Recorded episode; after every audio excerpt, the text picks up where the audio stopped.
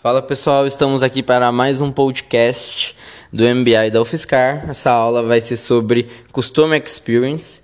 Foi com o Pedro Escotelar do Nubank. Legal? Bora lá!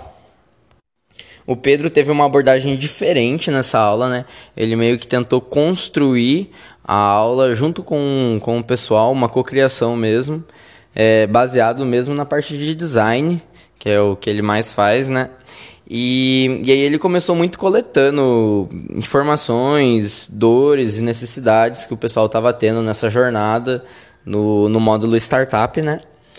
E, e aí foi muito legal o, essa troca, essa, esse modelo de aula invertida mesmo com os alunos.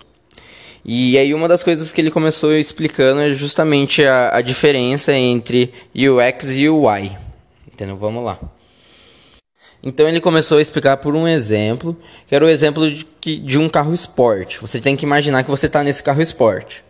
E aí aquilo que você sente, é, por exemplo, bem acomodado, o vento na cara ali, é, bem poderoso, o volante está na, na, acomodado ali na distância certa e tal, é, é o que é o, é o UX. Entendeu? É a, o que você tem de experiência mesmo ali, o que você sente. E aí o, o UI é justamente a interface, que seria o próprio volante, os botões, é tipo o, o, o que você vê para você interagir ali com o carro. Seria o UI. E aí a outra coisa que se comentou bastante depois disso, né, foi do, do painel do carro com que mostra a velocidade e que para o motorista que está tá visualizando o painel de velocidade, o velocímetro, é, tá perfeito ali na velocidade correta. Mas para o passageiro logo do lado ali dá uma distorção ali que você parece que a velocidade está muito mais alta e aí a pessoa fica ansiosa, nossa, está correndo, tá isso, tá aquilo e não proporciona uma boa experiência. Então, ele puxou muito esse lado que é muito importante você ver a comunidade, ver o ecossistema que está envolto no produto, né? E você trabalhar com todos eles. Se você não trabalha com todos eles, você vai ter vários gaps de experiências que vai, vai, vai fazer o seu produto não funcionar, ou ter várias críticas, é, o modelo de negócio ser, ser ruim. E aí a gente tem que se atentar muito a não fazer uma entrevista somente com um player, que foi um dos principais aprendizados de todo mundo, né? É, de focar somente em um player, focar no cliente final às vezes, ou só no cliente que vai fazer a compra, ou e não ligar duas pontas, ou até em, em pessoas indiretas. Tipo, por exemplo, você projeta um carro, você tem que pensar num passageiro que está na rua, né? Que ele, mesmo que ele é um consumidor indireto. E, e aí foi um dos principais aprendizados também essa parte de você pensar como um ecossistema, essa parte de experiência.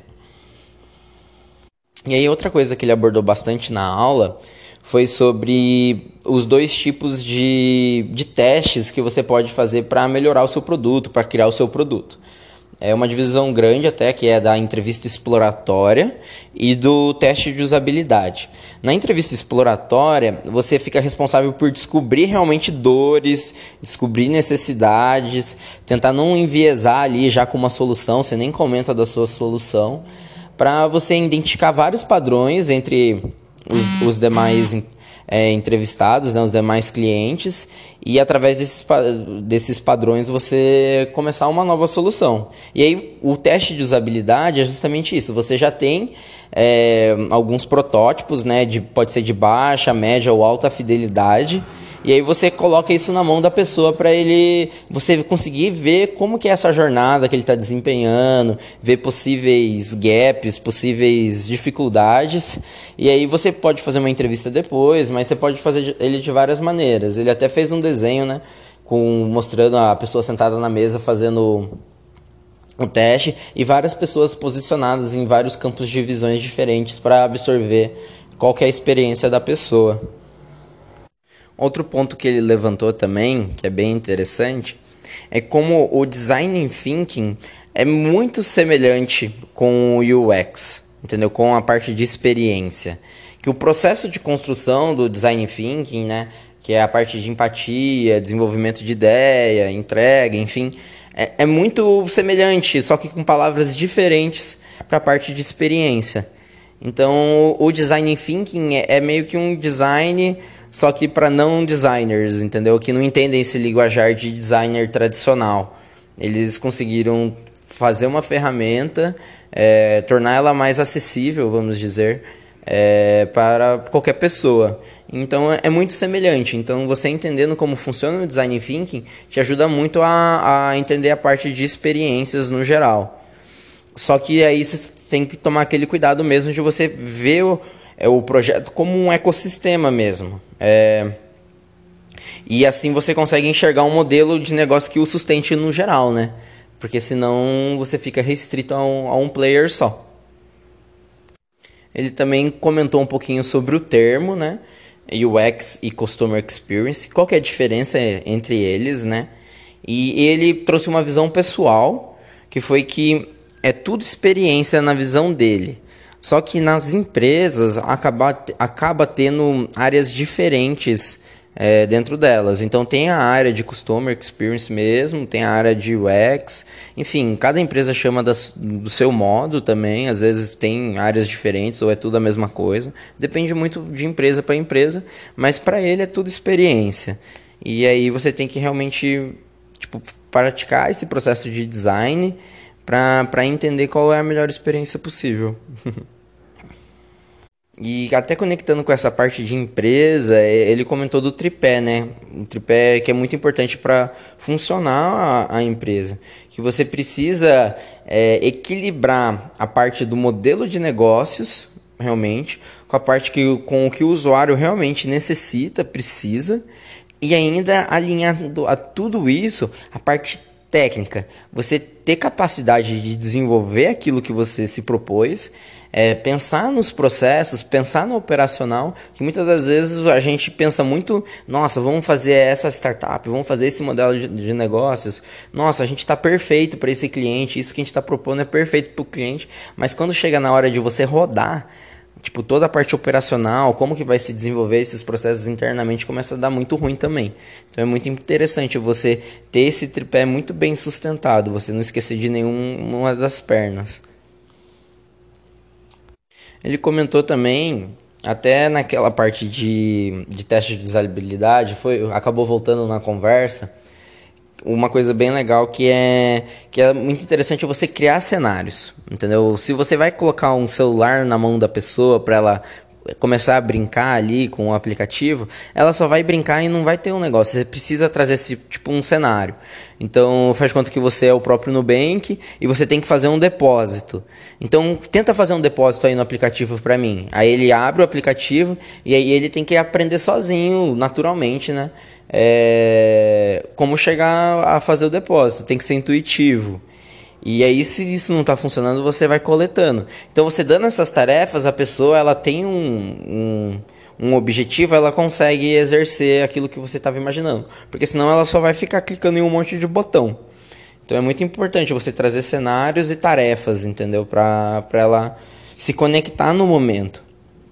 E aí, ao mesmo tempo, você tem que já ter algumas perguntas, algumas hipóteses que você observou que estava dando errado, que não estava dando certo. Então, esse teste você já direciona total para esse momento, para aquela tarefa, para aquele objetivo, e aí você pode fazer uma nova solução para ver se aquilo resolveu aquele problema ou se ainda está acontecendo. Aí ele também passou sobre as 10 heurísticas da usabilidade. E são boas práticas ou coisas que você nunca deve esquecer assim para fazer o seu usuário ter uma boa experiência. E aí eu vou comentar algumas aqui, mas é bem tranquilinho também de, de ir mais a fundo. Ele passou alguns documentos, a gente tem esses documentos na, no Classroom. E, mas, por exemplo, um deles é a, a pessoa saber o status é, que ela está no sistema.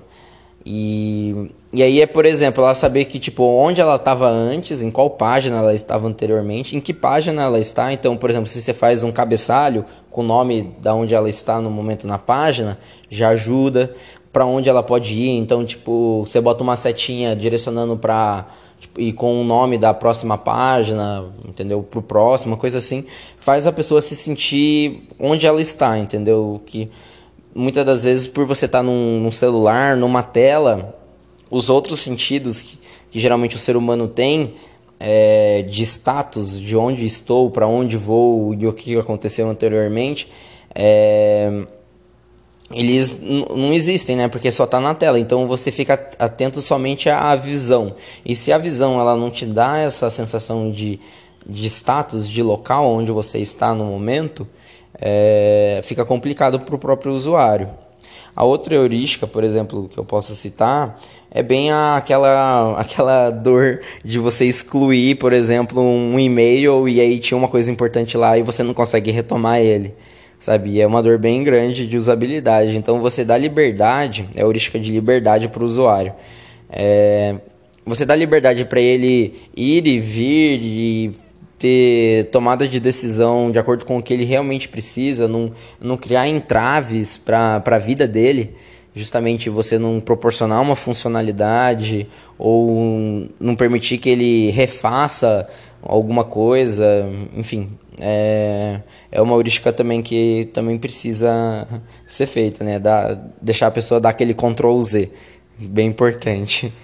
E, e aí tem várias outras, eu recomendo bastante vocês entrarem no UX Collective, que é o, é o, blog que ele recomendou, que tem um ursinho polar. Tem, tem outras coisas que ele recomendou também, o, o InVision mesmo, que faz você fazer teste de usabilidade com as telas, né? Você cria as telas e você consegue fazer o, o, usuário navegar entre as telas clicando, clicando na própria tela do celular, só que sobre uma imagem e não sobre um aplicativo. É, mais ou menos isso. e ele também comentou uma outra dica de você ter o seu projeto numa forma visual mesmo. Então você acaba fazendo um monte de coisas e elas acabam ficando desunidas, não, você não consegue visualizar o processo. Então você juntar tudo isso em algum lugar que tem os pontos principais para toda vez que você for trabalhar você lembrar de tudo é, é bem relevante. Então ter o, o, projeto de uma forma visual mesmo é, é, é bem, bem importante. E aí, ele, nas últimas considerações dele, ele falou que é bem importante você fazer um mood board também para você entender todas as sensações que estão envolvidas no, no, nesse, nesse projeto, né, nesse produto, que é bem legal, bem bonito também. E, e a outra coisa que ele comentou também é para a gente buscar mais ler sobre design de serviço, que é bem a etapa que a gente está atualmente no curso. E, e foi isso, pessoal. Valeu por por me ouvir até aqui. e vamos para a próxima aula, que vai ser bem legal também. E de marketing digital. Valeu, pessoal. Falou.